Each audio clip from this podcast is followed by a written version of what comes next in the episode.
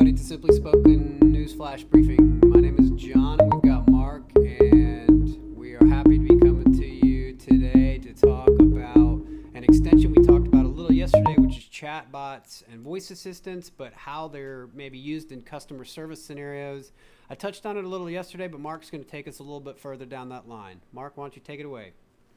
Hey, thanks, John. So I think one of the things that um, is sort of making making its way around the the voice universe is this idea now that you can surface up some customer service kind of functions via a voice assistant. And I think that's an interesting thought because if you think about a lot of times when you interact with a a customer service sort of function via the phone, they've got a kind of a programmed call script that they're interacting with and that it lends itself very nicely to being able to to answer that in a customer service interaction and actually flatten that out. So instead of, you know, punch five and then punch two and then punch three and then answer a bunch of questions, you can navigate um, in a flat way to get your question answered quickly Another kind of an interesting customer service function is just product info, right? Frequently asked questions. So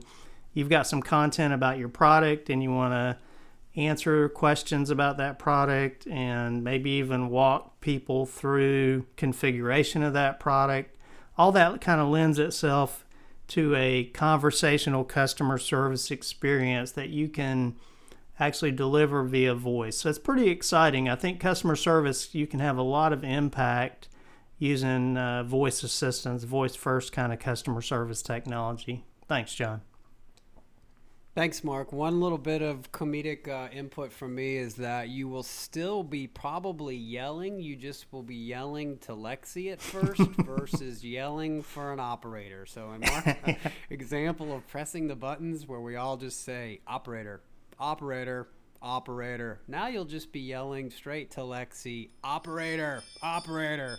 Nah, just kidding. So hopefully in the conversational world, um, we can rid ourselves of that. I don't know about the yelling yet because obviously those of us that have devices know the yelling's still there. But uh, otherwise, uh, certainly customer service applications are on the up and up, and certainly a great use case for voice. Thanks for listening to Simply Spoken on Voice today. If you like us, go give us a good rating over in the Amazon Skills Store. Have a wonderful day. All right.